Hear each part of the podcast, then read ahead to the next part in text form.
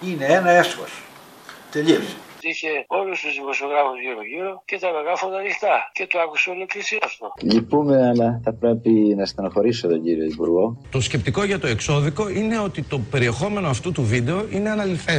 Και σοκαριστήκαμε. Είναι όμως σημαντικό. Αυτό λέω είναι σημαντικό. Ένα θυμό να τελειώσει. Θα είναι κρίμα να χάσει και την ψυχή του. Ο άνθρωπο είναι εξωπρεπή, είναι έντιμος, δεν κλέβει. Είναι ψεύδος αυτό. Θέλετε να επισημάνετε δηλαδή ότι μέσω του Ιντερνετ περνά την προπαγάνδα τους. Και του έχω δώσει και ένας σκαμπί το οποίο θα ομολογεί και με ευγνωμονή. Μεγάλος πολιτικάς αυτός, αυτό ο Σκαπιάρης. Θέος βασιλεύς των Ελλήνων. Θα γίνει κάποια στιγμή ή θα αναστηθούν όλοι. Όλοι. Στο ίδιο timing. Ε, δηλαδή, εμείς θέλετε να μην μιλάμε. Α, εδώ έχουμε αντίσταση, έτσι. Μπαϊράκι. Μην ανακατεύετε τα άγια ζητήματα και πράγματα με τα σκυλιά. Αυτή είναι η σκληρή αλήθεια για το Μητροπολίτη Άνθιμο.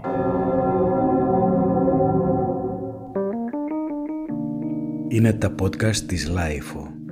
Γεια χαρά, είμαι ο Άρης Δημοκίδης και σας καλωσορίζω στα μικροπράγματα της LiFO, το podcast που φιλοδοξεί κάθε εβδομάδα να έχει κάτι ενδιαφέρον. Αν θέλετε να μας ακούτε, ακολουθήστε μας στο Spotify, τα Google ή τα Apple Podcasts.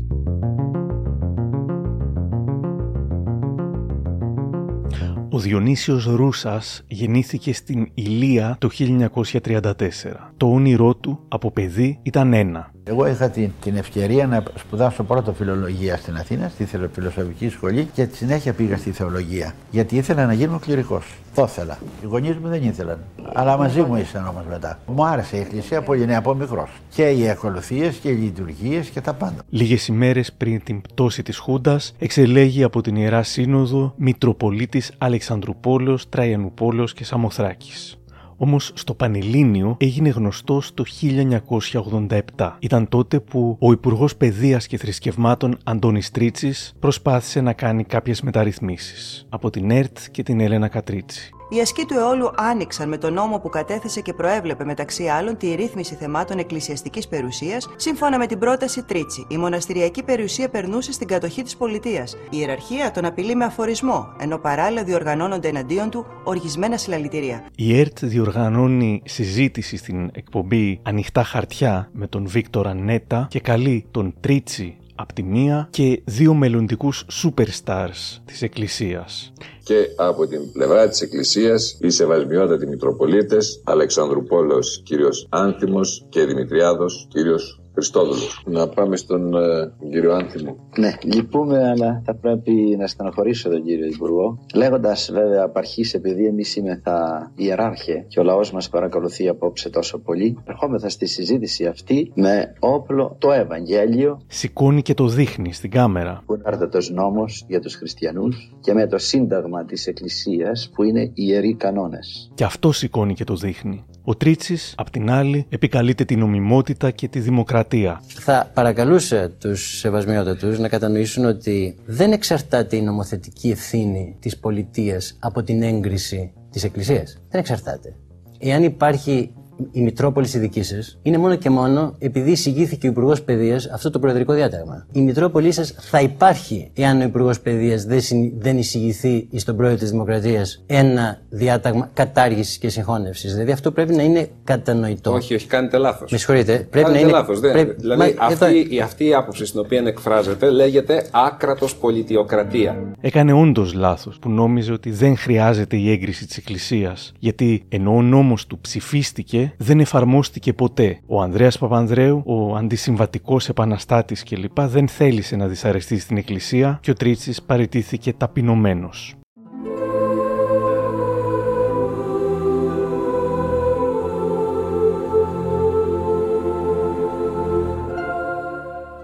Είχε επικοινωνιακό χάρισμα ο τότε Μητροπολίτης Αλεξανδρουπόλεω και οι τηλεοπτικές του εμφανίσεις άρχισαν να γίνονται όλο και πιο συχνές. Εδώ, στην εκπομπή του Γιώργου Τράγκα, λίγες εβδομάδες μετά τα ίμια. Πρέπει να σας πω ότι οι Τούρκοι στο Ιντερνετ έχουν περάσει όλες τις απόψεις τους για τα ε, νησιά μας και λένε ότι οι μουσουλμάνοι της Θράκης είναι 150.000. Είναι ψεύδος αυτό. Θέλετε να επισημάνετε δηλαδή ότι μέσω του Ιντερνετ περνά την προπαγάνδα τους με κάθε τρόπο. Διεθνώς. Διεθνώς, ναι. Το 1998 πεθαίνει ο Αρχιεπίσκοπος Σεραφείμ. Ο άνθιμος μιλάει για αυτόν τότε στον Αντένα. Μέσα στην Ιερά Σύνοδο θα έλεγα ότι ήταν δημοκρατικότερος. Έδινε πάντοτε τον λόγο, άκουε τις απόψεις. Πολλές φορές έλεγε ό,τι πει η Σύνοδος. Μίλησα σήμερα με τον θεολόγο και συγγραφέα κύριο Παναγιώτη Ανδριόπουλο που μου λέει για την εκλογή νέου αρχιεπισκόπου στην οποία θα ήταν υποψήφιος και ο Άνθιμος. Το 1998, όταν πέθανε ο Αρχιεπίσκοπος Σεραφείμ και έπρεπε να γίνουν αρχιεπισκοπικές εκλογές, οι υποψήφοι ήταν τρεις ο Δημητριάδος Χριστόδουλος, ο Αλεξανδροπόλεος Άνθιμος και ο Θηβόν Ιερώνυμος, ο σημερινός Αρχιεπίσκοπος. Αυτοί οι τρεις λοιπόν ήταν ας πούμε το νέο αίμα στην Εκκλησία. Τότε βγήκε ο Χριστόδουλος και είχε ακουστεί ότι είχε γίνει μια συμφωνία να τακτοποιηθούν και οι άλλοι δύο. Ο Ιερώνυμος τότε βρέθηκε στο περιθώριο για άλλους λόγους. Ο Άνθιμος μετά από χρόνια, όχι αμέσως, όταν πέθανε ο Θεσσαλονίκης Παντελεήμων, ψηφίστηκε ως Θεσσαλονίκης γιατί ακριβώς ήταν και αυτός από την ίδια ομάδα της ιεραρχίας, να το πούμε έτσι, δεν νομίζω ότι ήταν τόσο προϊόν ανταλλαγής, όσο μία λογική εξήγηση ότι αφού δεν εξέλεγε εκείνος ο Αρχιεπίσκοπος, θα πάρει ας πούμε κάτι καλύτερο που ήταν η Θεσσαλονίκη. Ο Άνθιμος έρχεται στη Θεσσαλονίκη και γίνεται ο νέος Μητροπολίτης της. Επικοινώνησα με την Μητρόπολη Θεσσαλονίκης και είχε την καλοσύνη να μου μιλήσει ο πατήρ Ιάκωβος Αθανασίου, που είναι ο πρωτοσύγγελος της Ιεράς Μητροπόλεως Θεσσαλονίκης σίγουρα ήταν μια, στην διαπωνία του μια κορυφαία προσωπικότητα. Βέβαια η ίδια η Μητρόπολη Θεσσαλονίκης έχει μια ιστορική διαδρομή αξιόλογη, βρίσκεται σε ένα πολύ νευραλγικό σημείο η πόλη, άρα και η εκκλησία της και αυτό παρατηρείται από τους πρωτοχριστιανικούς χρόνους εφόσον ιδρύθηκε από τον Απόστολο Παύλο. Έγινε γνωστή σε όλο το χριστιανικό κόσμο από τις δύο επιστολές τις οποίες έστειλε προς Θεσσαλονίκη ο Απόστολος Παύλος και αυτή η διαδρομή συνεχίστηκε και στους δύσκολους χρόνους των διωγμών, στην Βυζαντινή περίοδο της ακμής και της δόξας, στον καιρό της τουρκοκρατίας και στην εγκύθεν πολυπολιτισμικότητα αυτής της πόλης, η οποία διατήρησε βέβαια πάντοτε σταθερά τον ορθόδοξο χριστιανικό της χαρακτήρα. Στην αλυσίδα των επισκόπων που κόσμησαν τον αρχιερατικό θρόνο της Θεσσαλονίκης και ο Μητροπολίτης Άνθιμος ως τελευταίος κρίκος αυτής. Ασχολήθηκε πάρα πολύ με την λειτουργική ζωή και παράδοση, με την κηρυγματική διακονία, βοήθησε πάρα πολύ την ανάπτυξη της κατήχησης στις ενορίες του. Πέρα από τα λειτουργικά του καθήκοντα, θα μας πει αργότερα ο πρωτοσύγγελος, ο Άνθιμος είχε και κοινωνικό και φιλανθρωπικό έργο.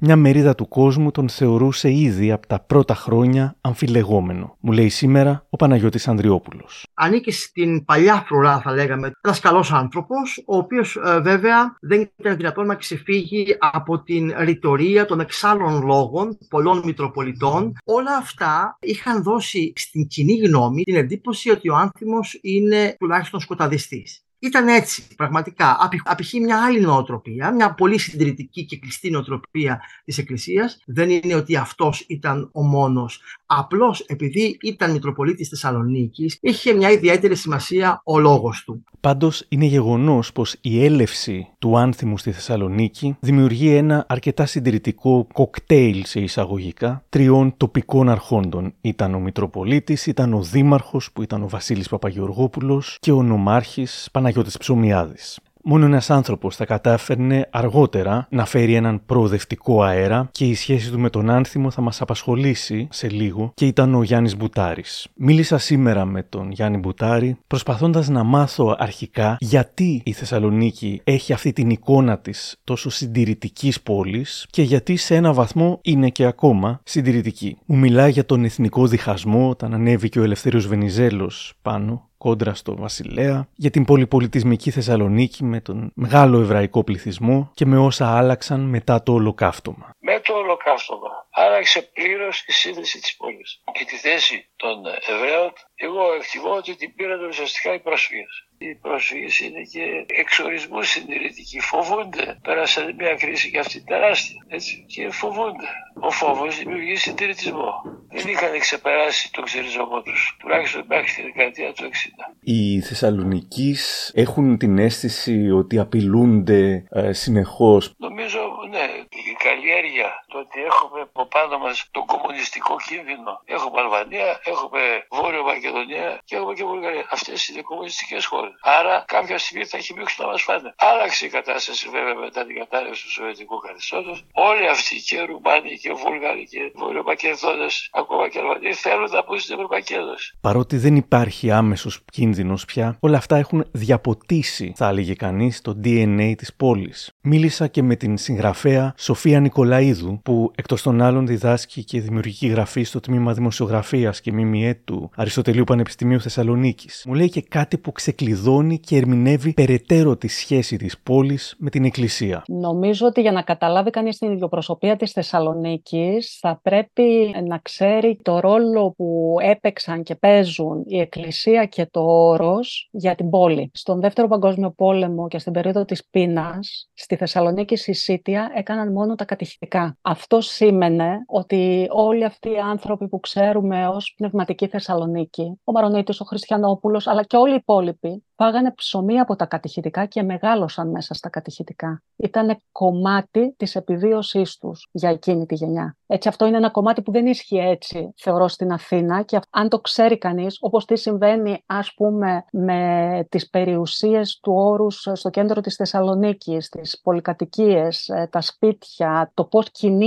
την οικονομική ζωή αυτό το κομμάτι της πόλης, αν δεν το ξέρει κανείς αυτό, είναι δύσκολο να καταλάβει και το υπόλοιπο κομμάτι.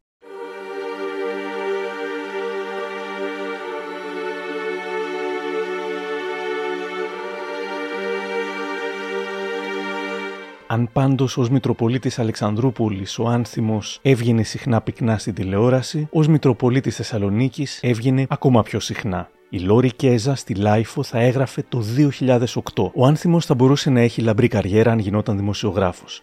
Έχει άποψη για τα πάντα, λατρεύει τη δημοσιότητα, κατέχει την τέχνη της κριτικής και της ειρωνείας. Αν ήταν επαγγελματίας σχολιαστής σε τηλεπαράθυρο, θα τους είχε κάνει σκόνη τους τράγκες και τους κακαουνάκιδε. Όμως το ότι κάνει διαρκώς δηλώσεις έξω από τους ναούς και ότι βρίσκεται πολλές φορές την εβδομάδα έμπροσθεν μικροφόνου στην τηλεόραση δεν του προσδίδουν κάποιο σοβαρό ρόλο, απλά τον καθιστούν άμυστο παίκτη των μίντια. Μια διασημότητα του τηλεκοντρόλ, όπως ακριβώς τη Βέφα Αλεξιάδου, για την οποία είχε κάποτε γίνει γνωστό ότι δεν πληρώνεται, αλλά είναι ικανοποιημένη από τα παράλληλα εμπορικά ωφέλη των εμφανίσεών της.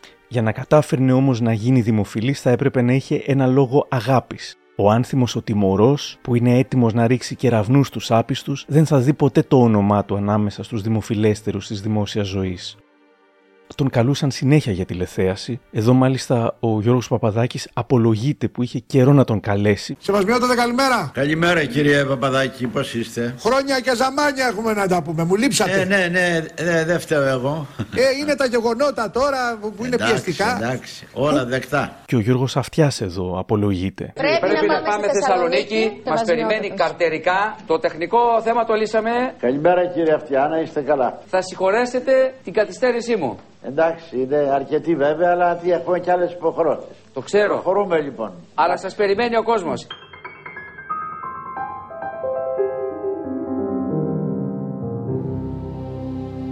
Το 2008 η Ελλάδα ψηφίζει το Σύμφωνο Ελεύθερης Συμβίωσης. Είναι μόνο για τα ετερόφυλα ζευγάρια, αλλά ακόμα και έτσι ο Άνθιμος γίνεται έξαλλος και ξιφούλκησε εναντίον και του πολιτικού γάμου. Ο Νίκος Δήμου θα έγραφε τότε στη LiFO. Ο Μητροπολίτης Άνθιμος αποκάλεσε όλους εμάς που κάναμε πολιτικό γάμο πόρνους.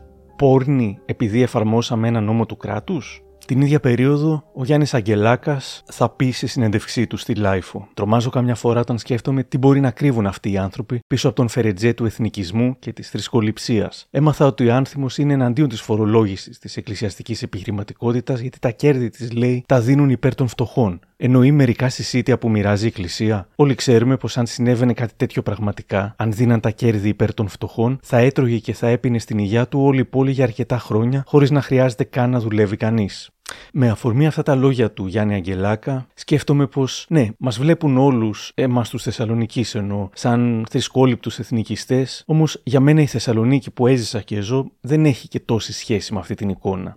Ίσως να συνυπάρχουν παράλληλα σύμπαντα, που μου λέει και η συγγραφέας Σοφία Νικολαίδου. Είναι σαν δύο παράλληλα σύμπαντα που συνυπάρχουν και δεν ξέρω αν αντικρίζονται. Πάντως σίγουρα υπάρχουν στην πόλη. Δηλαδή από τη μια μεριά έχουμε όλο αυτό το κομμάτι της σκληροπυρηνικής εκκλησίας, του σκοταδισμού και από την άλλη μεριά έχουμε μια, από τη δεκαετία του 90 μέχρι σήμερα μια τρομερά ζωντανή μουσική σκηνή που είναι πρωτοπορία. Έχουμε λογοτεχνία που βράζει, έχουμε πράγματα που δεν θα περίμενε κανείς να τα βρει μέσα σε μια πόλη που συμβαίνουν τα προηγούμενα.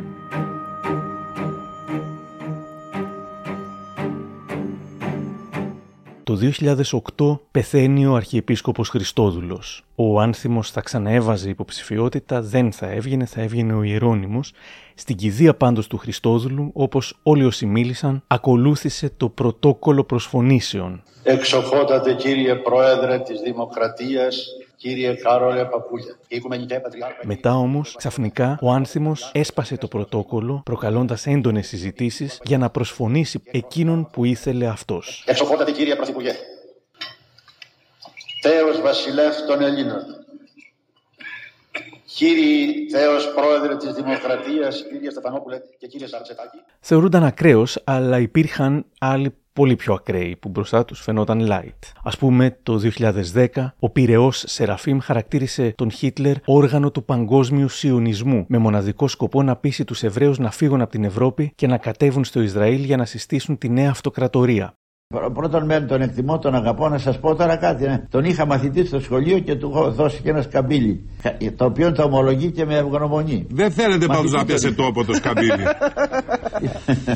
Γιατί το είχατε δώσει έτσι για την ιστορία; Ε, ήταν κάποια μια αταξία εκεί Άτα. και γι' αυτό του την έδωσα. Ναι.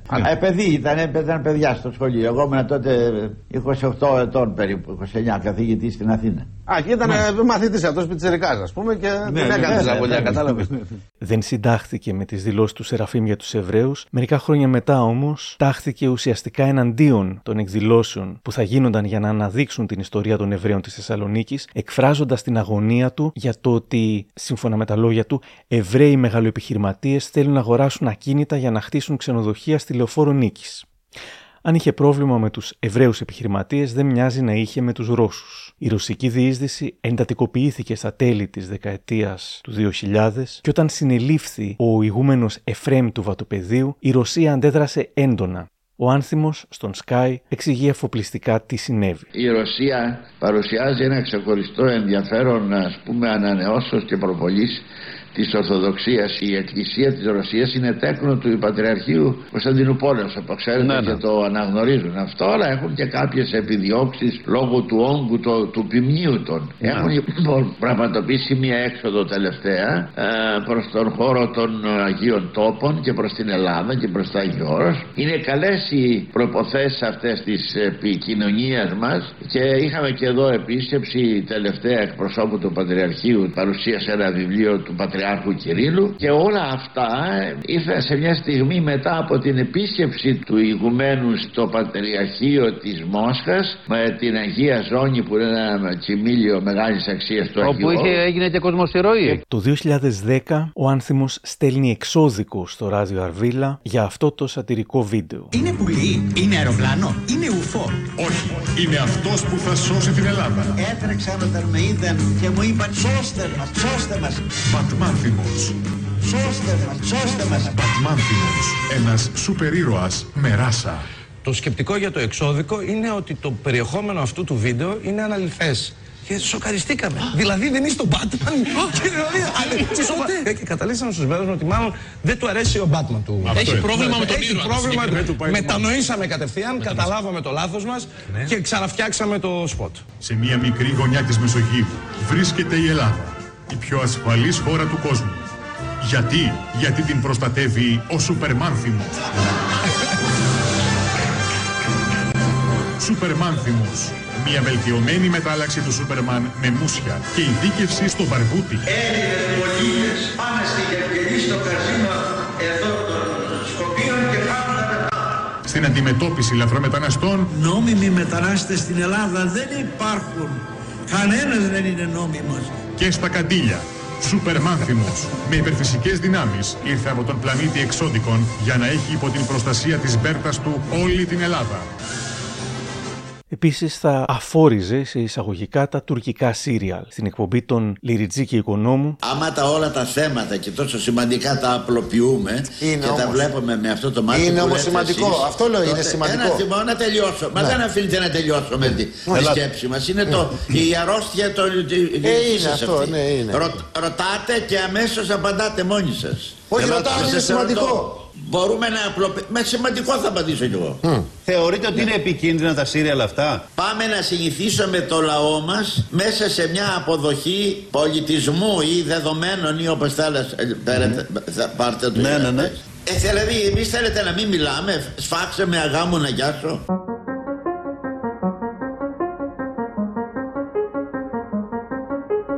Η κρίση γιγαντώνεται, επί αγανακτισμένων στις πλατείες, ο άνθιμος κάνει τηλεοπτική δέηση για την οικονομία, με όχι και τόσο μεγάλη επιτυχία. Ποιο είναι το σημείο που θα θέλατε να μεταφερθεί στην Ευρώπη να το καταλάβει καλά; Εκεί όπου πα- επίβλεψαν εξ ουρανούς σώσον ημάς δια το όνομά σου το Άγιον Ναι. και ρίσε ημάς εκ των εχθρών ημών και των αδικούντων την πατρίδα και των λαών ημών εκ των μεθοδιών και μηχανημάτων και παγίδων και πονηρών επιθυμιών των ισχυρών κρατών κατά της πατρίδας μας. Τι πονηριά μπορεί να έχει η Μέρκελ για τη χώρα μας; Ε, το προσωπικό του συμφέρον, δεν υπάρχει αμφιβολία. Αυτό μα. Ε. Μας έχουν πνίξει.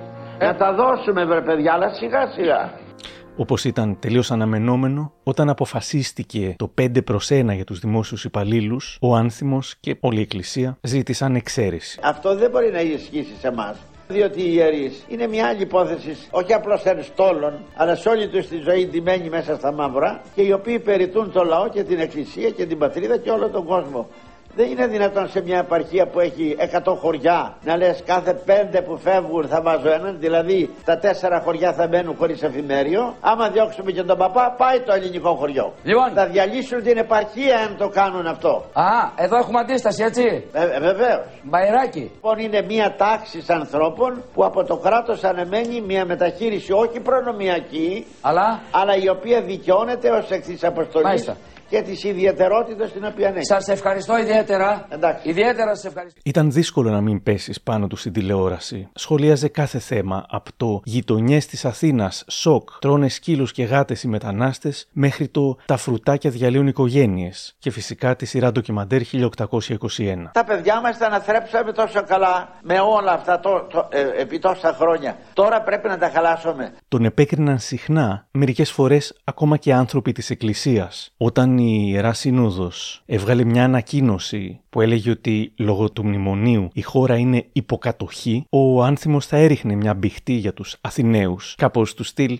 Φάτε κι εσείς το κάνσελ σας τώρα για να δείτε τη γλύκα. Έχω 5-6 χρόνια που μιλώ με, όχι με βάση την πολιτική, αλλά με βάση την εθνική γραμμή των Ναι, προβλημάτων που μας απασχολούν και αντιμετωπίζω πολλές αρκετές αντιδράσεις από την Αθήνα κυρίως. Είπα στους αδελφούς ε, έμεσα, τώρα θα καταλάβετε πόσα εγώ ακούω για όσα προσπαθώ να πω που νομίζω ότι υπηρετούν τον λαό. Τώρα δοκιμάστε τα κι εσείς.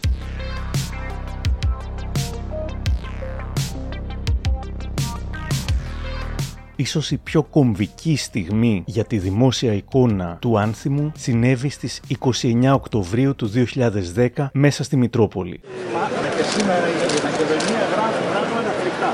Θέλω να τους πω εγώ ότι Εκεί είναι ο υποψήφιος δήμαρχος Γιάννης Μπουτάρης, ο άνθιμος του επιτίθεται για δηλώσεις που είχε κάνει ο πρώτος. Αν δεν ανακαλέσεις θα κάνω μεγάλη τέτοια και δεν θα γίνεις δήμαρχος. Ή κάπως έτσι. Αν δεν ανακαλέσει θα κάνω μεγάλη τέτοια προσπάθεια, δεν θα γίνει δημοτικό. Μιλώντας σήμερα με τον κύριο Γιάννη Μπουτάρη, του ζήτησα να μου πει τι συνέβη τότε. Για τον άθιμο είχα την εικόνα που είχε όλη η Θεσσαλονίκη. Ότι ήταν ένας ε, υπερσυντηρητικός, εθνικιστή και διάφορα τέτοια. Σε μια προεκλογική ας πούμε ομιλία συγκέντρωση τον είχα χαρακτηρίσει ότι μου θυμίζει Μουτζαχεντίν με όλες αυτές τις θέσεις που παίρνει. Ε, μετά ήταν η δοξολογία της 26 Οκτωβρίου. Πήγα και εγώ στη δοξολογία. Έβαλα το κουστούμάκι μου και πήγα. Λοιπόν, όταν έφτασε η στιγμή του φιλού στο χέρι, η γυναίκα μου λέει: Εσύ με είπες Μουτζαχεντίν, εγώ δεν σε είπα από Βούλγαρο. Όσο ζω εγώ, δεν θα δει την καρέκλα του Δημάρχου. Εγώ δεν το ξέρω. Αλλά ξερίμηνα και όλοι οι άλλοι, διότι είχε όλους τους δημοσιογράφους γύρω-γύρω και τα μεγάφωνα ανοιχτά. Και το άκουσε όλη η εκκλησία αυτό. Γύρισα την πλάτη, δεν φίλησα χέρι φυσικά. Φύγα έξω, με πιάσα και οι δημοσιογράφοι, τι λες αυτά, άσε με αυτόν τον τραγό που θα βάλουμε. Και εκεί έμεινε η ιστορία προσωρινά. Η καμπάνια του Γιάννη Μπουτάρη κινούνταν σε τεντωμένο σκηνή, έτσι κι αλλιώς. Στη Θεσσαλονίκη το να είσαι Αριανός αντί για Πάοκ είναι ένα εμπόδιο. Το να λες όμως τον Μητροπολίτη Τραγόπαπα κλπ. είναι καταστροφή. Πολλοί πίστεψαν πως εκείνη τη μέρα με το σινιάλο που έκανε ο άνθιμος συνέτριψε κάθε ελπίδα του Μπουτάρη να πάει καλά στις εκλογές. Όμως την Κυριακή 14 Νοεμβρίου του 2010 συνέβη κάτι ανέλπιστο. Σήμερα ανοίγει ένα καινούριο κεφάλαιο. Γιατί αγώνας αυτός δεν εκολάφτηκε στους κομματικούς διαδρόμους. Δεσμεύομαι να είμαι για τη Θεσσαλονίκη ο δήμαρχος που δεν είχε όλα αυτά τα χρόνια. Δήμαρχος για όλους. Μια από τις πιο δημοφιλείς φωτογραφίες των ημερών έδειχνε τον άνθιμο με πάρα πολλά χρυσά και να κρατάει και χρυσά σκύπτρο και λοιπά και έγραφε δίπλα «Χρυσή τιάρα με διαμάντια 5.000 ευρώ, πατερική ράβδος με φίδια 1.500 ευρώ, σταυρή εγκόλπια κλπ 6.000 ευρώ». Τα ξυνισμένα μούτρα του άνθιμου όταν έμαθε πως βγήκε ο Μπουτάρης, priceless. Την επόμενη μέρα στο ράδιο Αρβίλα έκαναν μια παροδία δέησης. Καθόλου δεν σεβαστήκατε την επιθυμία του Παναγιώ Μακαριωτάτου. Τέτοιο πούλημα δεν περίμενα να φάω σε καμία των περιπτώσεων. Τώρα που ο κοσμαγάπητος Κωνσταντίνος Γκουλέκας ζήτησε επανακαταμέτρηση, κάνε Θεέ μου να πολλαπλασιαστούν οι ψήφοι του όπως το γάμο εν κανά. Ο Γιάννης Μπουτάρης συνεχίζει να μας αφηγείται την ιστορία και η ηρωνία είναι ότι δεν ανακάλεσε ποτέ αυτός όπω είχε απαιτήσει ο άνθιμος, αλλά. Από ό,τι θυμάμαι προσπάθησε να ανασκευάσει όλα αυτά που είπε. Ε, φυσικά τα έχει ακούσει ο Ψυχόδο. Τι ανασκευάσει τα ακούω. Πάση τόσο βγαίνει ο Δήμαρχος, περνάει κάποια εβδομάδα, δέκα μέρες και του παίρνει ένα τηλέφωνο. Του λέω Δέσποτα, ζητάω ένα ραντεβού για να τα πούμε. Ευχαρίστως που έχει. Πηγαίνω εκεί, με υποδέχεται, με κέρασε και γλυκό, Δέσποτα, είτε το θέλουμε είτε δεν το θέλουμε. Δεν λέω να γίνουμε φίλοι ή οτιδήποτε άλλο. Αλλά εσύ είσαι ο θρησκευτικός αρχηγός σε αυτή την πόλη. Εγώ είμαι πολιτικός αρχηγός σε αυτή την πόλη. Οφείλουμε να δώσουμε το παράδειγμα στους συμπολίτες μας. Όπου συμφωνούμε, πάει μια χαρά. Όπου δεν συμφωνούμε, δεν θα το θίγουμε το θέμα. Και τι γυρνάει και μου λέει, Συμφωνώ απολύτως. Λέω, εφόσον συμφωνείτε απολύτως, η πρώτη καλή κίνηση που μπορεί να γίνει, πέρα από το ότι εγώ δεν θα πω φυσικά τίποτα από αυτά που είπαμε στους δημοσιογράφους που περιμέναν έξω και θέλω να μας ορκίσεις. Αλλά ξέρεις, του λέω, έχουμε άλλους που θα θέλουν να ορκιστούν θρησκευτικά και άλλους που είναι πολιτικό όρκο. Μα δεν είναι πρόβλημα, μου λέει. Αυτοί που θα θέλουν να ορκιστούν θρησκευτικά θα πάνε από την δεξιά μεριά. Αυτοί που δεν θέλουν να ορκιστούν θρησκευτικά θα πάνε από την αριστερή πλευρά.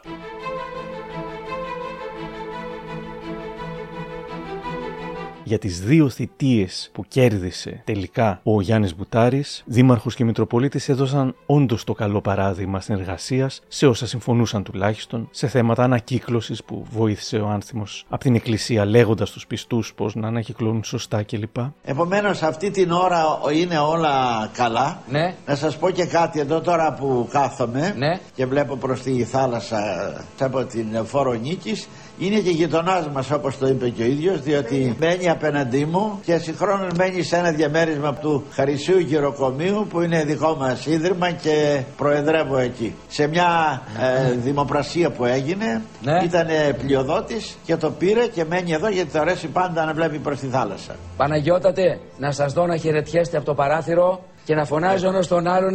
Θα γίνει, ναι. Τι, τι, τι, τι να πω. Με τον Βασίλη Παπαγεωργόπουλο απαξιωμένο, σύντομα θα καταδικαζόταν και σε ισόβια, και τον Παναγιώτη Ψωμιάδη επίσης απαξιωμένο και έκπτωτο από την περιφέρεια, ο άνθιμος είναι πλέον μόνος του. Σε μια πόλη που αλλάζει πιο γρήγορα από ό,τι θα ήθελε. Αυτά που λέει η αγρυπνία και τέτοια θα γίνουν αυτά που. Τα είπαμε ότι υπάρχει ανακοίνωση. Υπάρχουν οργανώσεις χριστιανών που θα συγκεντρωθούν ε, Τον Άγιο τον Δημήτριο. Ευρώγερο του Αγίου Δημητρίου. Υπάρχει και αγρυπνία. Υπάρχουν κάποιοι άνθρωποι που κάνουν το φεστιβάλ.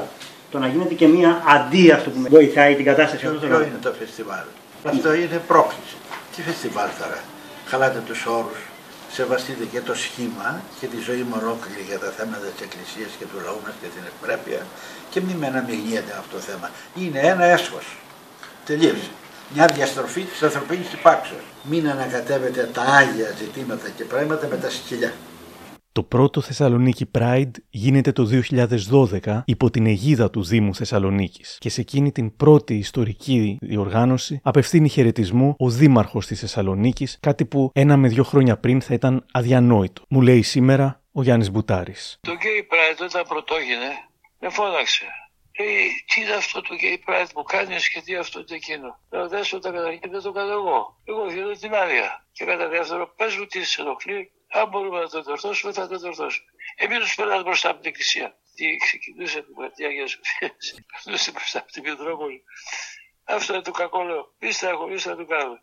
Είπα στα παιδιά τότε σε αυτή, «Ε, παιδιά, να αλλάξουμε λίγο την πορεία. Ο Θάνος Βλαχογιάννης, εκπρόσωπος τύπου του Thessaloniki Pride, θα έλεγε αργότερα στη LiFO. Ο Άνθιμος είχε παλέψει με μένος για να εμποδίσει το Pride. Είχε βγει και είχε πει ότι θα παρελάσουν στην πόλη 3.000 γυμνοί. Στο μεταξύ, μια εβδομάδα πριν το Θεσσαλονίκη Pride, είχε γίνει γυμνή ποδηλατοδρομία και δεν το πρόσεξε καν. Για αεριστικές δηλώσεις του, οι διοργανωτές του Θεσσαλονίκη Pride είχαν κινηθεί νομικά καταθέτοντας μήνυση για υποκίνηση μίσους και κατάχρηση αξιώματος. Όμως η εισαγγελέας έβαλε την υπόθεση στο αρχείο λέγοντας πως λόγω της θέσης του ο Μητροπολίτης είχε δικαίωμα να το κάνει. Κάτι που δεν ταιριάζει με τον σκοπό της Εκκλησίας, σύμφωνα με τον θεολόγο Παναγιώτη Ανδριόπουλο. Φυσικά είναι αδιανόητο και από θεολογικής και από κάθε πλευράς να χρησιμοποιείται η λατρεία της Εκκλησίας για να, εντός εισαγωγικών αν θέλετε, στοχεύσει τους ομοφιλόφιλους ή οποιαδήποτε άλλη ομάδα κοινωνική που έχει ένα διαφορετικό σεξουαλικό ή άλλο προσανατολισμό από εμάς. Μια από τις πιο εμβληματικές φωτογραφίες από ένα Θεσσαλονίκη Pride δείχνει κάποιον να κρατάει ένα πλακάτ που έγραφε με πολύχρωμα γράμματα. «Άνθιμε αγάπα», παραφράζοντας το τραγούδι των Πολ «Άνθρωπε αγάπα».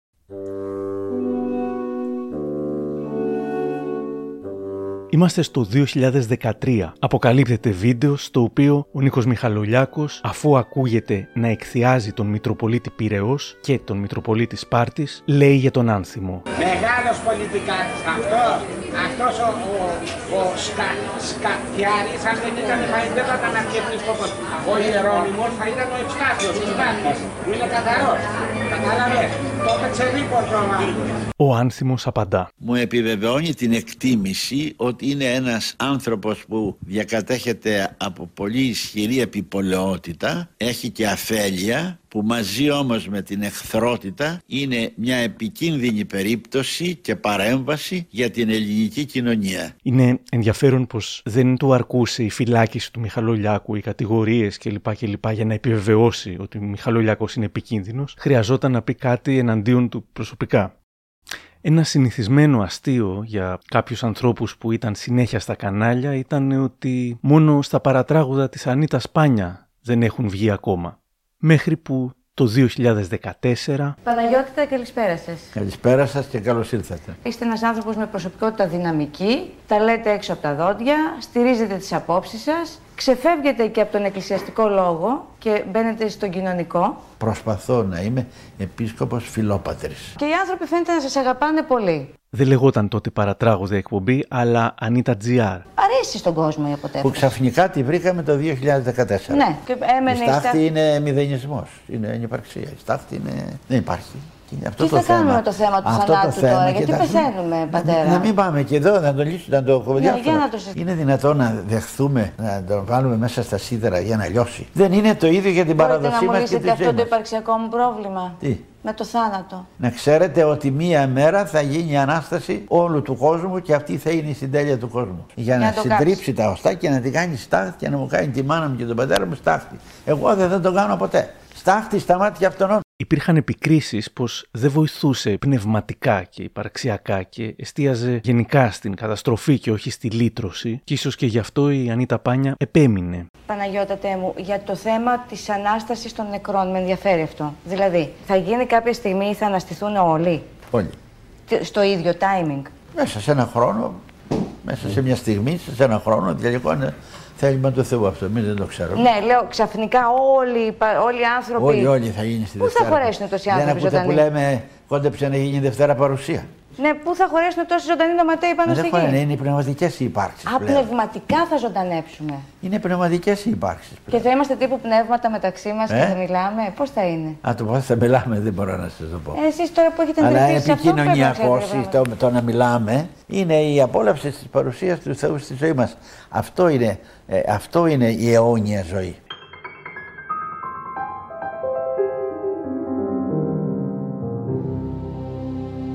Είχα πάρει τότε μια συνέντευξη από τον Δήμαρχο Θεσσαλονίκης Γιάννη Μπουτάρη και τον είχα ρωτήσει: Σας φοβίζουν οι αντιδράσεις της Εκκλησίας για το αποτεφρωτήριο. Μου είχε πει: Το πρόβλημα με το αποτεφρωτήριο για τους δικούς μας δεν είναι αυτή καθ' αυτή η αποτέφρωση, αλλά η εξόδιος ακολουθία. Από προσωπική εμπειρία το λέω, όταν πέθανε η γυναίκα μου και είπα πως θα την πάμε για αποτέφρωση στη Βουλγαρία, αφού στην Ελλάδα δεν υπήρχε η δυνατότητα, δεν επετράπει να γίνει εξόδιος ακολουθία. Εγώ αυτό που είπα και στον άνθιμο είναι ότι ο θάνατος είναι κάτι τρομερά σημαντικό για να πεις ψέματα. Μπορούσα κάλλιστα να πω ψέματα στον ιερέα, ότι π.χ. τη γυναίκα μου θα πάω μετά να τη θάψω στο χωριό και θα μου έκαναν την εξόδιο ακολουθία κανονικά και θα την έπαιρνα μετά στη Σόφια, τη Βουλγαρία. Ποιος θα με εμπόδιζε, κανένας. Αλλά γιατί να χρειαστεί να πω ψέματα; Δεν θέλω. Δεν παίζεις με τέτοια πράγματα. Στο θάνατο ενός δικού σου ανθρώπου, μάλιστα. Γιατί να μας αναγκάζουν να πούμε ψέματα; Πάντως, παρά την αρχική τους κόντρα, μου έκανε εντύπωση πως από όσους μίλησα και μίλησα με αρκετούς off the record, αν εξαιρέσουμε τον πρωτοσύγγυλο της Μητρόπολης, αυτός που μου είπε τα περισσότερα θετικά για τον άνθιμο ήταν ο Γιάννης Μπουτάρης. Και αυτό λέει πολλά για αυτόν και την ποιότητά του ως άνθρωπο. Αυτό που οφείλω να πω είναι το ότι παρόλο που ιδεολογικά δεν έχουμε καμία σχέση, ο Άνθιμος είναι μια προσωπικότητα, είναι αξιοπρεπής, δηλαδή αυτό που σου λέει το εννοεί, δεν είναι δολοπρόπος, τουλάχιστον με τη δική μου την περίπτωση, δεν φάνηκε να να έκανε κάποια δολοπλοκία όλα αυτά τα χρόνια. Είναι έντιμος, δεν κλέβει. Ενώ είχε στο περιβάλλον του, είχε τον περίφημο Μητροπολίτη Τασιά, ο οποίος ήταν μακριά από εδώ, ας πούμε. Μου έχει μεταφερθεί ότι ο άνθιμος ιδιωτικός είναι ευγενικός και συμπαθής και αρκετά καλός στην παρέα. Π.χ. για την καθημερινότητά του και την προσωπική του ζωή είχε πει στην Ανίτα Πάνια. Και η προσωπική ζωή του Μητροπολίτη πώς είναι; Δεν παντρευτήκατε γιατί δεν θα μπορούσατε να έχετε και αυτή την ε, εξέλιξη; Ναι, ναι, Φαντάζομαι δεν φλερτάρετε καθημερινά, δεν έχετε σχέσεις, δεν κα- πηγαίνετε σε κλαμπ. Πώς διασκεδάζετε. Ναι, κοιτάξτε, μια λειτουργία αρχαιρατική την Κυριακή αλλά και καθημερινές μέρες είναι μια ολόκληρη ιεροτελεστία. Η ψυχή μας γεμίζει, δεν θέλουμε τίποτα άλλο. Αλλά εγώ μπορεί να ακούσω και λίγη κλασική μουσική Ναι. και Ποιος λίγο αγαπημένος σας δημο- συνθέτης; δημοτικό τραγούδι, να ακούσω, μ' αρέσει. Ναι. Κλασικό συνθέτης, ποιος είναι ο αγαπημένος σας; Ε, Μότσαρτ, Μπαχ, Τσαϊκόφσκι. Τσαϊκόφσκι. Ναι, ναι. Αν όμως ιδιωτικός είναι χαμηλών τόνων, δημοσίως παθιαζόταν και συχνά πυκνά εξαπέλυε και απειλές που θύμιζαν περισσότερο οπαδούς ομάδας. Α πούμε, δήλωση για την πιθανότητα ίδρυσης ραδιοφωνικού σταθμού των Σκοπιανών στη μελίτη της Φλόρινας. Εάν λειτουργήσει τελικά ο σταθμός, εμείς θα κάνουμε εκστρατεία λαϊκών ανθρώπων με τα πούλμαν και θα πάμε να τα κάνουμε γυαλιά καρφιά για την πιθανότητα να βάλει ο Μπουτάρης πινακίδες με ονόματα των δρόμων σε άλλες γλώσσες. Θα βρω νεολαίους και θα ξυλώσω τις πινακίδες που θα βάλει ο Μπουτάρης. Για την κατεύθυνση Ισλαμικών σπουδών στο Απουθού. Εγώ δεν είμαι της βίας, δεν είναι ούτε του χαρακτήρα μου ούτε στην ιδιότητά μου να κάνω βία πράγματα, αλλά δεν εγγυώμαι μέσα στη σχολή τι μπορεί να γίνει. Ο θεολόγος Παναγιώτης Ανδριόπουλος υποστηρίζει ότι είναι χαρακτηριστική η έλλειψη πνευματικότητας και βάθους ιεραρχών που ξοδεύουν την ενέργειά τους σε επιδείξεις πυγμής και εξουσίας και το χρόνο τους στα ΜΜΕ.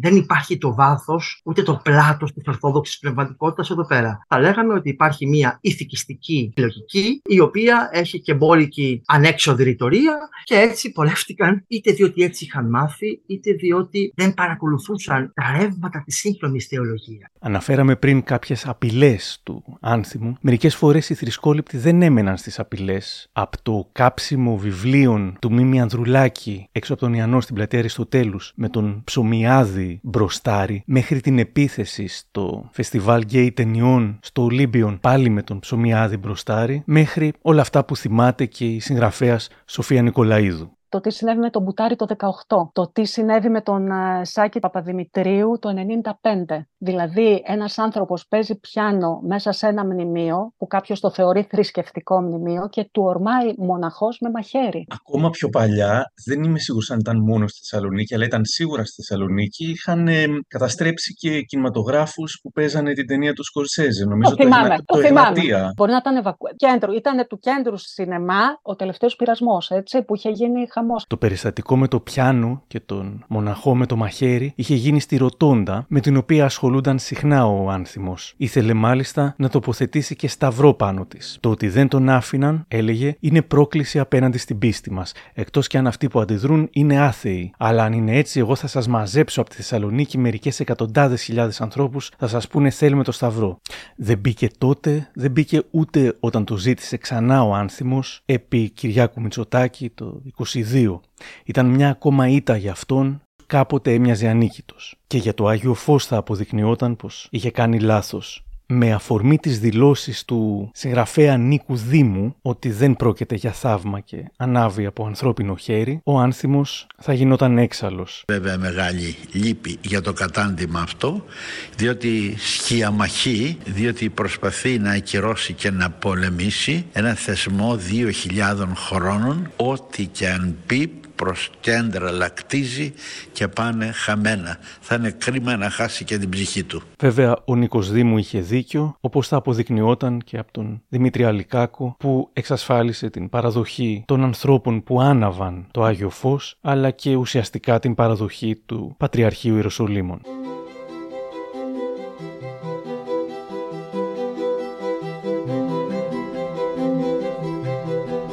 Το 2015 τα πράγματα σοβάρεψαν. Σοκ στο Πανελλήνιο προκαλεί ο βιασμός ενός 7χρονου στο Παπάφιο Ορφανοτροφείο που ανήκει στη Μητρόπολη Θεσσαλονίκης. Πρόεδρος ήταν μάλιστα ο ίδιος ο Μητροπολίτης Άνθιμος. Το παιδί είχε καταγγείλει το βιασμό του, αλλά η κακοποίηση θα έμενε στην αφάνεια αν δεν βιαζόταν άλλες δύο φορές και δεν κατέληγε στο νοσοκομείο. Η διεύθυνση του Ιδρύματος αντιμετώπισε αρχικά το περιστατικό σαν να μην συνέβη ποτέ και παρότι η κοινωνική λειτουργός του Ιδρύματος ενημέρωσε τη διοίκηση, πέρασαν αρκετές μέρες για να ενημερωθεί ο αρμόδιο εισαγγελέας. Σχετικά με το καταγγελόμενο κουκούλωμα για το οποίο άσκησαν δίωξη οι εισαγγελικές αρχές, ο άνθιμος είχε δηλώσει ότι η αυτονόητη ευαισθησία του θέματος φρονούμε ότι δεν δικαιολογεί εκτεταμένη δημοσιότητα σχετικά με αυτό.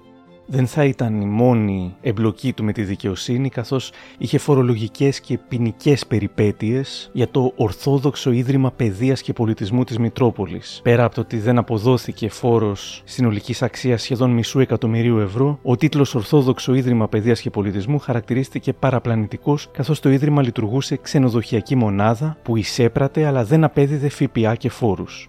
Στην υπόθεση του Παπάφιου, η εισαγγελέα έκρινε ότι υπήρχαν επαρκή στοιχεία που έδειχναν συγκάλυψη στο ίδρυμα, όμως νέα εισαγγελέα ανέλαβε την έρευνα και τελικά το Συμβούλιο Πλημελιουδικών Θεσσαλονίκης δέχτηκε την πρόταση της νέας εισαγγελέως και απάλαξε όλο το Διοικητικό Συμβούλιο του Ορφανοτροφείου από τις κατηγορίες.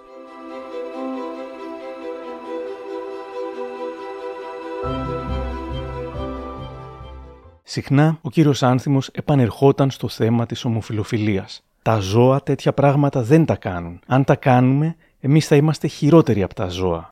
Η 100% βεβαιότητά του πως τέτοια πράγματα δεν γίνονται στη φύση, παρότι είναι γνωστό το αντίθετο, με είχε οθήσει να φτιάξω μια σατυρική λίστα με άλλα πράγματα που δεν τα κάνουν τα ζώα, ώστε να σταματήσουν να τα κάνουν επιτέλους οι άνθρωποι της Εκκλησίας. Ας πούμε, στα ζώα δεν υπάρχει αγαμία, τα ζώα κάνουν σεξ, σε αντίθεση με τους Μητροπολίτες που απέχουν από αυτό. Τα ζώα δεν πιστεύουν σε θεούς που επινόησαν τα ίδια, τα ζώα δεν δίνουν ανεφόρον εξουσία σε άλλα ζώα τα οποία υποστηρίζουν ότι συνομιλούν με υπέρτατα όντα, τα ζώα δεν πληρώνουν μισθούς ιερέων από την τσέπη τους.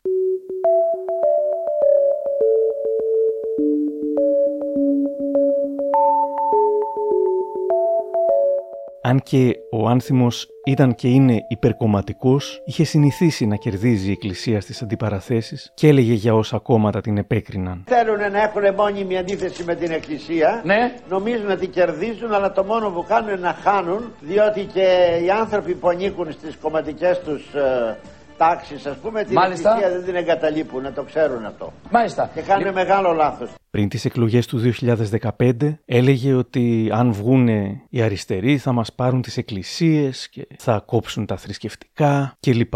Ο θεολόγος Παναγιώτης Ανδριόπουλος μου λέει πως πλέον η πραγματικότητα είχε αρχίσει να τον διαψεύδει υπερβολικά συχνά. Για ό,τι τα τελευταία χρόνια τουλάχιστον ο Μητροπολίτης Άνθιμο ως Θεσσαλονίκης έκανε μεγάλο θόρυβο, ουσιαστικά διαψεύστηκε. Για παράδειγμα, είπε: Δεν χαρίζουμε σε κανέναν το όνομα Μακεδονία. Είχαν γίνει τότε κινητοποιήσεις. Εμείς είμαστε οι Έλληνες οι αρχαιότεροι ως λαός στη Μακεδονία από οποιονδήποτε άλλον.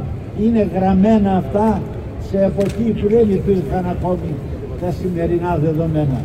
Ξέρουμε όλοι ότι με τη Συμφωνία των Πρεσπών το ελληνικό κράτος αλλά και η διεθνής κοινότητα αναγνωρίζει πια τα Σκόπια με το όνομα Βόρεια Μακεδονία. Έκανε επίσης έναν ε, ε, μεγάλο αγώνα για τη μη ίδρυση της κατεύθυνσης Ισλαμικών σπουδών στην θεολογική σχολή του Απιθύτα. Πώς είναι δυνατόν μέσα στον ίδιο χώρο, μέσα στο Αριστοτέλειο Πανεπιστήμιο, μέσα στην Ορθόδοξη Θεολογία, να βάλουμε ένα τμήμα Ισλαμικών σπουδών, τη στιγμή κατά την οποία διωκόμεθα. Πρόκειται για μια πρωτοποριακή πρωτοβουλία. Οι Ισλαμικές σπουδές σε όλο τον κόσμο είναι ένα ιδιαίτερο κεφάλαιο. Φυσικά αποτελούν ένα κομμάτι της θρησκειολογία. Έχουν τεράστιο ενδιαφέρον και επίσης απευθύνονται πρωτίστως και στους μουσουλμάνους της Τράκη. Ήταν μια δηλαδή στοχευμένη επιλογή. Τότε ο Μητροπολίτης ε, Άνθιμος έφτασε στο σημείο να πει θα χυθεί αίμα. Αλλά η σχολή αυτή δεν θα ιδρυθεί. Φυσικά ιδρύθηκε, λειτουργεί μέχρι σήμερα και έχουμε τους πρώτους καρπούς το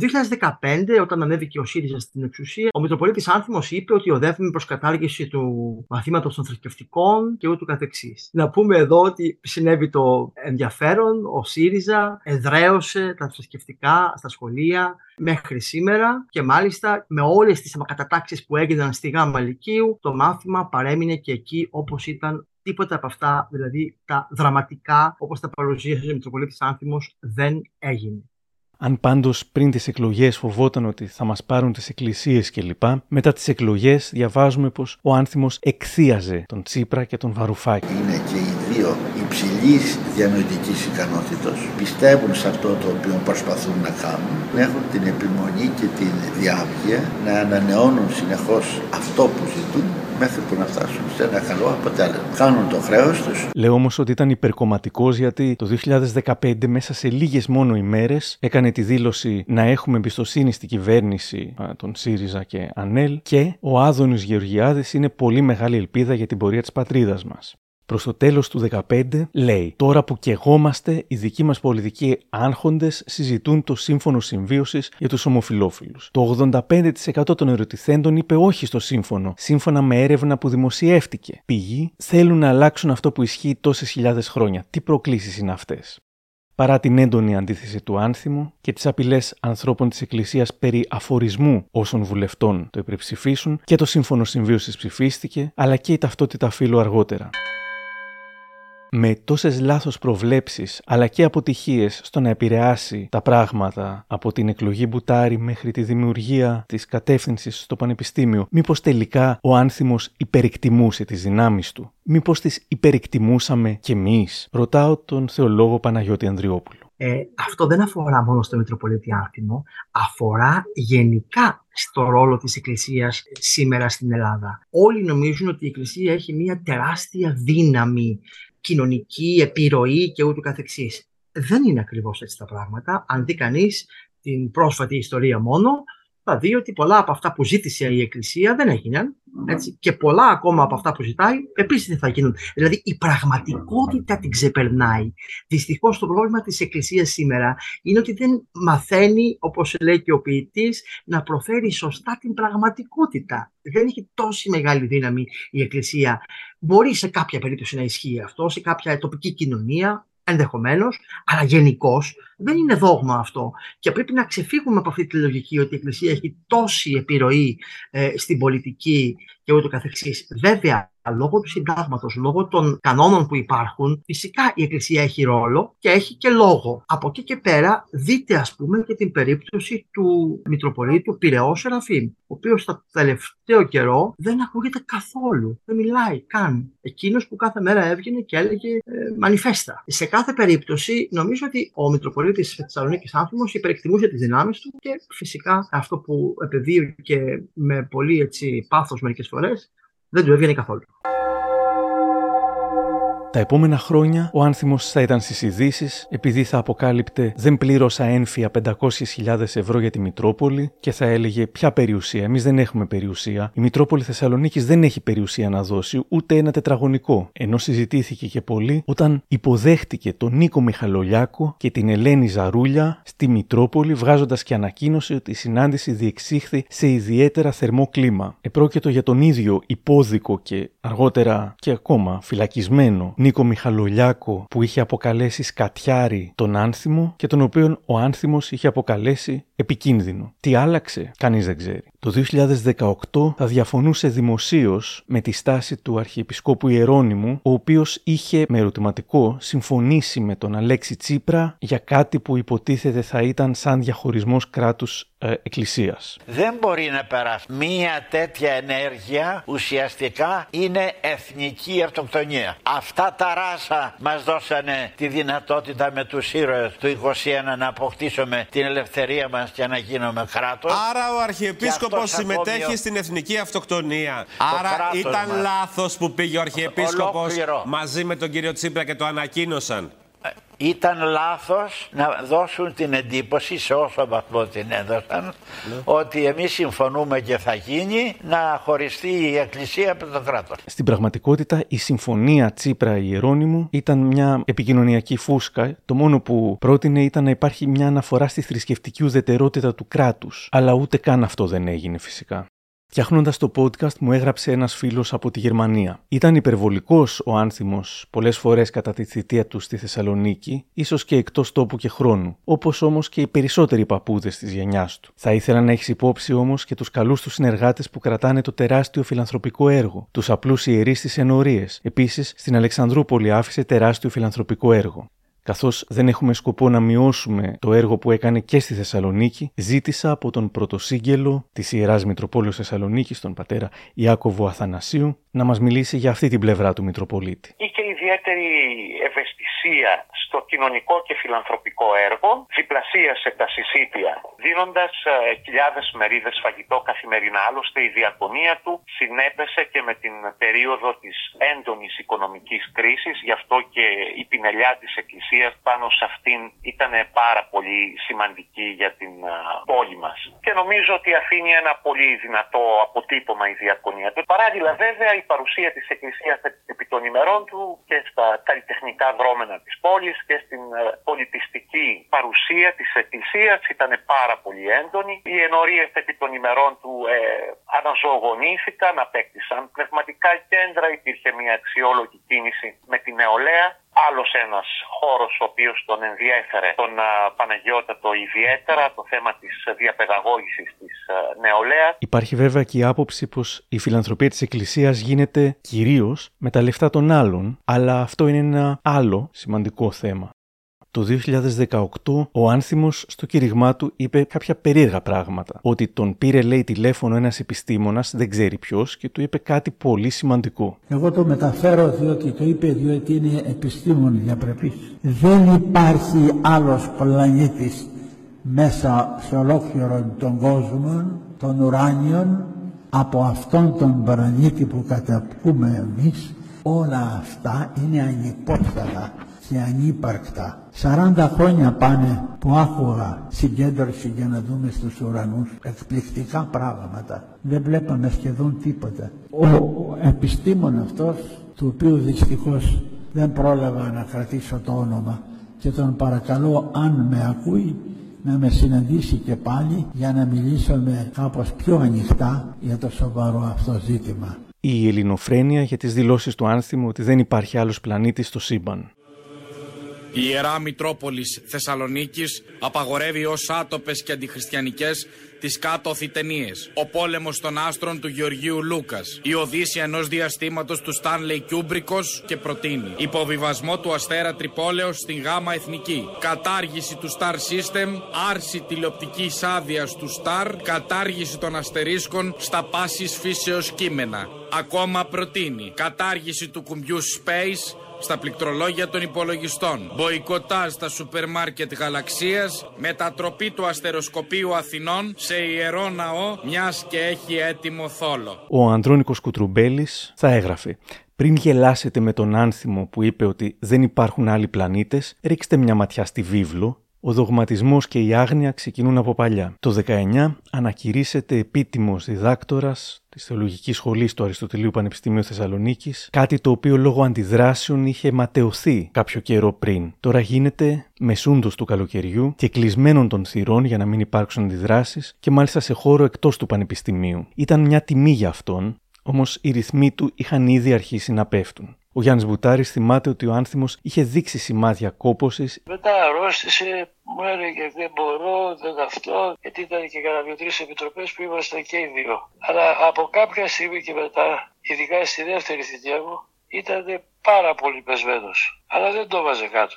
Το 2022 ο Μητροπολίτης θα έμενε για αρκετές μέρες στο νοσοκομείο. Τώρα, νοσηλεύεται με κορονοϊό ο Μητροπολίτης Θεσσαλονίκης, ο κύριος Άνθιμος; Ο Μητροπολίτης, ο οποίος να θυμίσουμε ότι έχει λιγοστέψει τις εμφανίσεις του το τελευταίο διάστημα. Ωστόσο, όπως ε, επισημαίνουν από την Μητρόπολη, είναι καλά στην υγεία του και νοσηλεύεται με συμπτώματα κορονοϊού. Ευτυχώς δεν νόσησε σοβαρά. Ο πρωτοσύγγελος της Ιεράς Μητροπόλεως Θεσσαλονίκης μου λέει σήμερα χρόνια τον ε, επηρέασε έτσι, η υγεία του και λίγο αποσύρθηκε κυρίως από την ε, λειτουργική ζωή η οποία τον, ε, τον ενδιέφερε και αυτό του κόστισε και τελικά οδήγησε στην γενναία απόφαση της παρέτησής του. Στις 8 Αυγούστου του 2023 έγινε γνωστή η είδηση. Την παρέτησή του υπέβαλε ο Μητροπολίτης Θεσσαλονίκης Άνθιμος. Πάμε στην Αδαμαντία Λιόλιου που θα μας ενημερώσει. Αδαμαντία. Και έχει ενημερώσει η Ματίνα τους κληρικούς όπως και τα στελέχη της ε, Μητρόπολης του.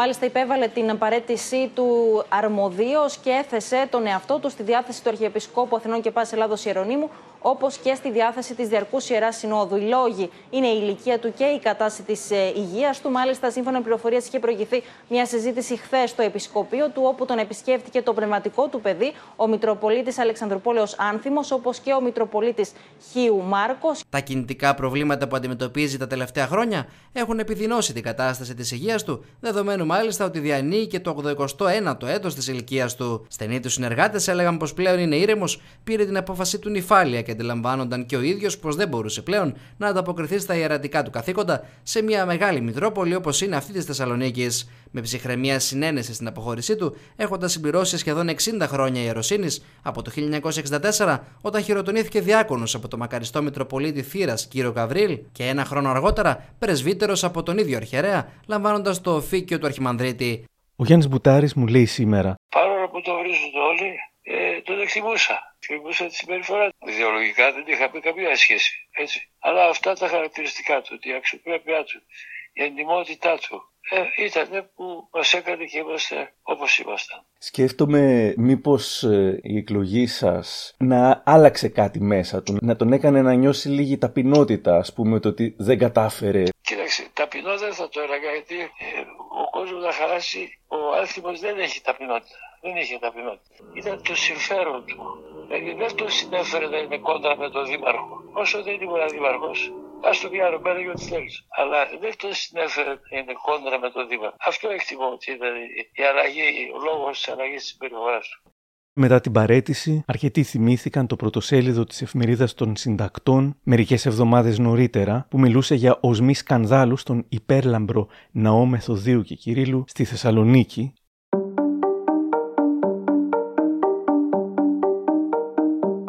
Αναρωτιέμαι αν με τη νέα γενιά Μητροπολιτών θα είναι διαφορετικά τα πράγματα. Ο θεολόγος Παναγιώτης Ανδριόπουλος δεν είμαι τόσο αισιόδοξος γιατί όλη η νέα γενιά είναι εγκλωβισμένη σε παλαιά ε, μοτίβα. Υπάρχουν φωτεινές εξαιρέσεις, δεν υπάρχει αμφιβολία, αλλά δεν μπορεί να γίνει εύκολα αυτή η ρήξη με το παρελθόν, διότι υπάρχει ε, πολλές φορές ε, αυτό που είπαμε προηγουμένως, απουσία της αναζήτησης της αληθινής πνευματικότητας και του βάθους. Επίσης, υπάρχουν ισορροπίες που πρέπει να κρατηθούν και επίσης υπάρχει ακόμα και ένας απλωμένος φόβος όλοι φοβούνται τους πάντες, τη σκιά τους. Επίσης, μην ξεχνάμε ότι όλα αυτά που έλεγε και ο Μητροπολίτης Άνθιμο και λένε και πολλοί άλλοι Μητροπολίτες στην Ελλάδα απευθύνονται σε ένα συγκεκριμένο ακροατήριο.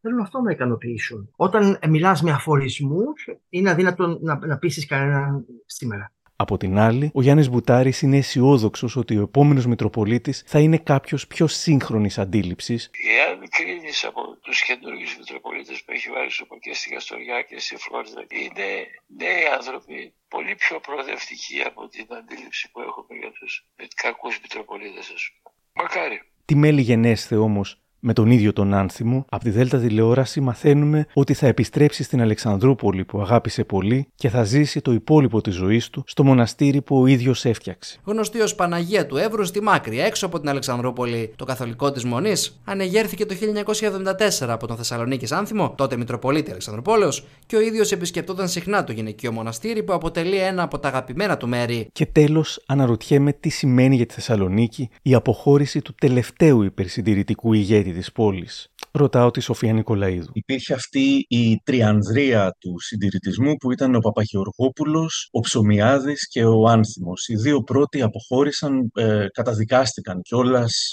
ε, στα δικαστήρια. Τώρα ήρθε η ώρα που αποχωρεί και ο πιο συντηρητικός από όλους. Κλείνει ένας κύκλος Νομίζω ότι οι Θεσσαλονίκη νομίσαμε ότι ο κύκλος αυτός κλείνει όταν εμφανίστηκε ο Μπουτάρης. Έδωσε άλλον αέρα, άνοιξε τα παράθυρα και μπήκε αέρα στην πόλη. Δεν είμαι τόσο αισιόδοξη.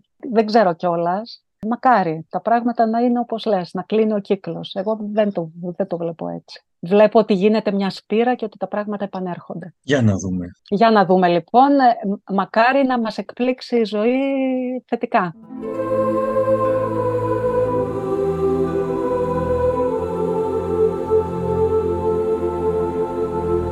Σήμερα μιλήσαμε για μια προσωπικότητα που καθόρισε την τελευταία 20 ετία στη Θεσσαλονίκη. Βοήθησε, αγαπήθηκε, επικρίθηκε, στεναχώρησε, πολέμησε, είπε υπερβολές, είπε όμως και μεγάλες αλήθειες. Να μια μεγάλη αλήθεια που είπε κάποτε, μιλώντας με πραγματική σοφία. Όλοι με τα μούτρα επάνω στην απόλαυση. Πόσα θα απολαύσει, τι θα απολαύσει, αφού θα φύγεις ό,τι και να κάνεις. Ό,τι και να κάνουμε θα φύγουμε από τον κόσμο. Γιατί λοιπόν τόση μανία, γιατί λοιπόν τόση μανία, ένα μήνυμα τροφή για σκέψη με πολλούς αποδέκτες, λαϊκούς και κληρικούς.